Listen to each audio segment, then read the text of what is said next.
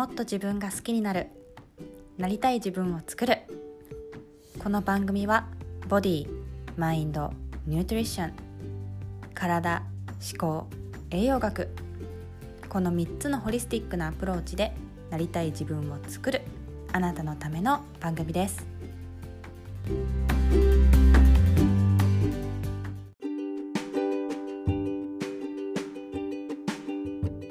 皆さんこんにちは。ホリスティックサロンネリスのなほこです。中学時代をアメリカのオハイオ州で過ごし静岡県の大学に進学。卒業後は大手自動車メーカーの人事部で働きながらアロマテラピーの講師を副業で行い会社を2年半で退社。リンパマッサージ専門サロンで働いた後2012年にホリスティックサロンネリスを開業。自分のやりたいの声に耳を傾け続けてきました。プライベートでは10年以上付き合った人と結婚。一男一女の新米母として山奥の一軒家で生地やカモシカに囲まれながら田舎暮らしをしています。今日も自分と向き合う時間へようこそ。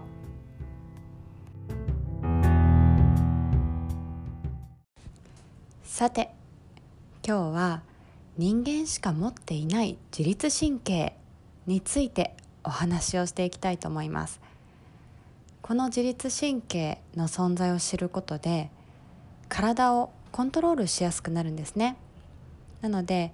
この自律神経について知らない方が多いと思うので今日はそのお話をしていきたいと思います。そもそも自律神経っていうと興奮の交感神経リラックスの副交感神経この2つがあるというふうに知ってると思います。がポリベーカル理論っていうのがあって人間にしかない副交感神経がもう一つあるっていうのが言われてるんですね。私自身これを知ったことで自分の分析がもっと深くできるようになって自分の可能性が広がったので是非一人でも多くの人が私と同じようになれば嬉しいなと思います。で副交感神経は2つあるっていうのがポリベーカル理論なんですけれども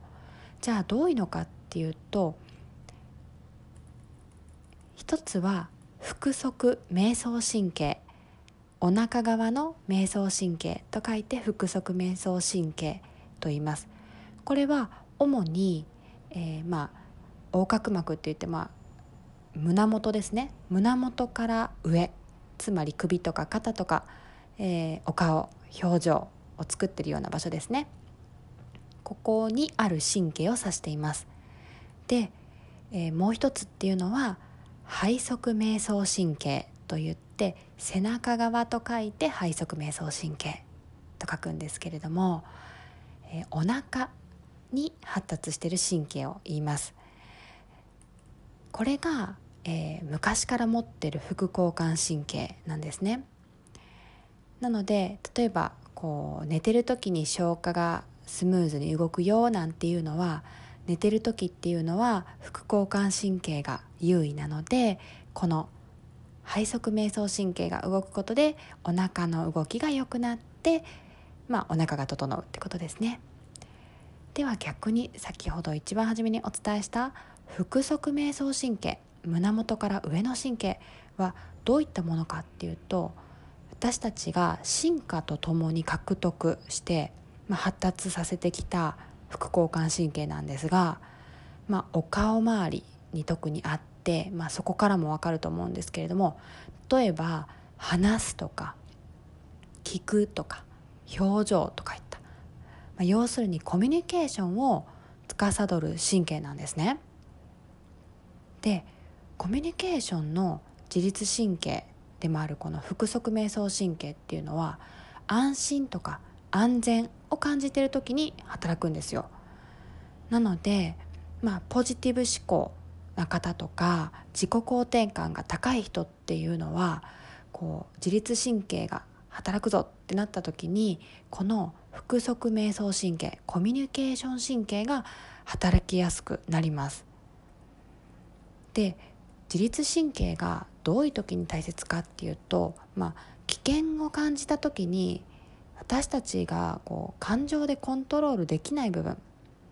で、まあ、勝手に神経で働いてくるんですけれどもつまりコントロールができないからこそ普段どういう状態で自分がいるのかどういうふうに物事を認識してるかによってどっちの神経が動くかっていうのが勝手に決まっちゃうわけですね。なのでもしこう自己肯定感が強くて安心とか安全っていうのがもうベースにしっかりある方にとっては、えー、何か危険が生じた時っていうのはコミュニケーションを取ろうっていう腹側瞑想神経が働きます逆に、えー、あまり何て言うんですかね自己肯定感がなかったりする方に関しては、えー、興奮戦うモードの交感神経もしくはもう一つの背側瞑想神経ですねが働きます。まあ、交感神経に関してはキーってこう怒ったりイライラするっていうのでイメージつくと思うので説明はあの省略したいと思うんですけれども背側瞑想神経の方はじゃあどういう反応があるかっていうと、まあ、古来から持ってる自律神経副交感神経なので、えー、要するに何か危険があるとピタッとフリーズしてしまいます。よく子供なんかでいますよね。新しい場所に行っちゃうとこう固まっちゃってもう顔の表情もなくなってピタッってなっちゃってる子ですね。あれは腹側瞑想神経ではなくて、えー、副交感神経の背側瞑想神経古来から持ってる方の副交感神経が働いた結果ああいう行動をとってるんですねなので、えどういった自律神経を働かせていくか動かしていくかっていうのは意識的にはできないのでいかに普段から自分がどういうふうな自分であるかっていうのを、まあ、整えておくかが大切になってきます。で安心安全っていうふうに、まあ、皆さんこの話を聞いたら感じていたいって思うと思うんですけれどもどうすればそういった感覚が養われるのかっていうところがこの、えー、背側瞑想神経を働かせるかどうかになりますよね。で大体こういう安心安全が感じられない状況っていうのは自分がまあ危険嫌だっていうふうに思ってることが残ってしまってる人なんですね。で大体が過去の経験から嫌なことがあったりしてあのそれを自分の中で整理ができてないまま来てしまうとどうしても体っていうのは緊張した状態で安心がないっていうふうに体とか心が認識しているので常に力が入ってしまうんですね。なので、まあ、カウンセリングとかに行くと嫌だった出来事を人に話すことで嫌なことを話しているのにだんだん、まあ、カウンセラーさんに受け入れていただいて安心して体が緩んでくる。そうすると嫌だって思ってた時って体が固まってるっていうものとリンクしていたのが緩んでるのに嫌なことを話してる。つまり、えー、それは同じことではないっていうふうに脳が認識して次のステップへ進めるんですね。なので、えー、何かそうですねよくどちらかっていうと腹側瞑想神経ではなくて、えー、背側瞑想神経古来の方が働いてしまうなフリーズしてしまうなって自覚がある方は何か思ってる過去の出来事トラウマだったりとかそういったことをまずは紙に書き出していただいて、えーもし話せる人がいるのであれば安心できる状態で話していくっていうのがすごくいいですもちろん人に話すのはちょっとっていうふうにまだ思われるのであれば、えー、紙に何何が嫌だったのかっていうのを書いてでそれに対してどういうふうに感じたのかっていうのをわーって書いていくんですね。でそれは過去に感じたことをまとめた状態になると思いますでももしそれをいい方いい言葉で表すなら何だろうっていうのを次にやっていくんですねなかなか難しいのであの大変かなとは思うんですけれども一つの出来事に対しても見方を変えれば必ずいい面と悪い面っていうのがあるんですね。まあざっくりした例で言うと例えば受験に落ちた志望校に受からなかったっていう状態もすごく嫌な思い出になると思うんですね頑張っても実らないとか結果が。まあ、でも違う方面から見たらそのおかげでここの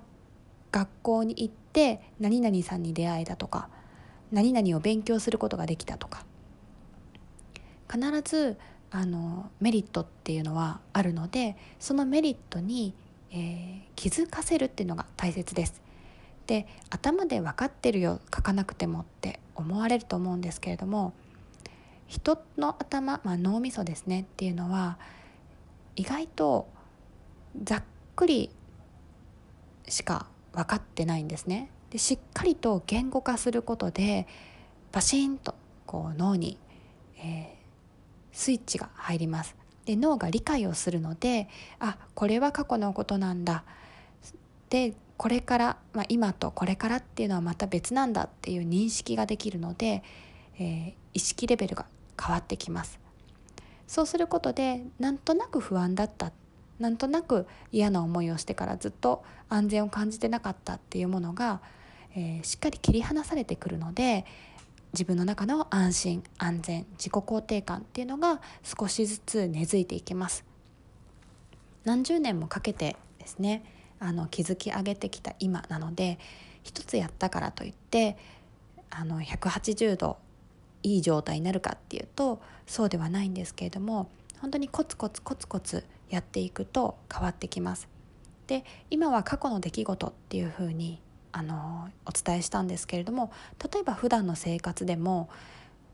誰々さんと話していて何かイラッとしたりとか悲しいって思ったりとか何かこう自分の感情が揺さぶられる瞬間ってあると思うんですよ。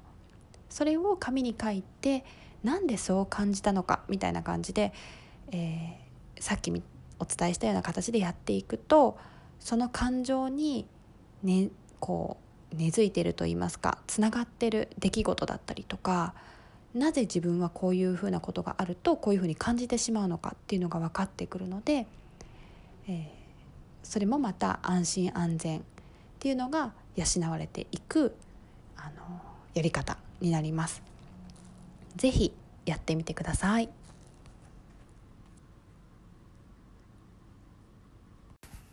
今回の番組いかがでしたか？あなたはもっともっと輝いていきます。もし気に入っていただけたら配信登録お友達とシェアレビューをしていただけるとモチベーションになります。もっと自分が好きになってなりたい自分を作る。そんなスピードを上げたい方はなほこのカウンセリングセッション。トリートメント手術をエピソードメモのリンクからお申し込みください。講座依頼出張トリートメント手術も受付しております。ネリスの最新情報を優先的にお届けするメルマガにもぜひご登録くださいね。ではまた話しましょうね。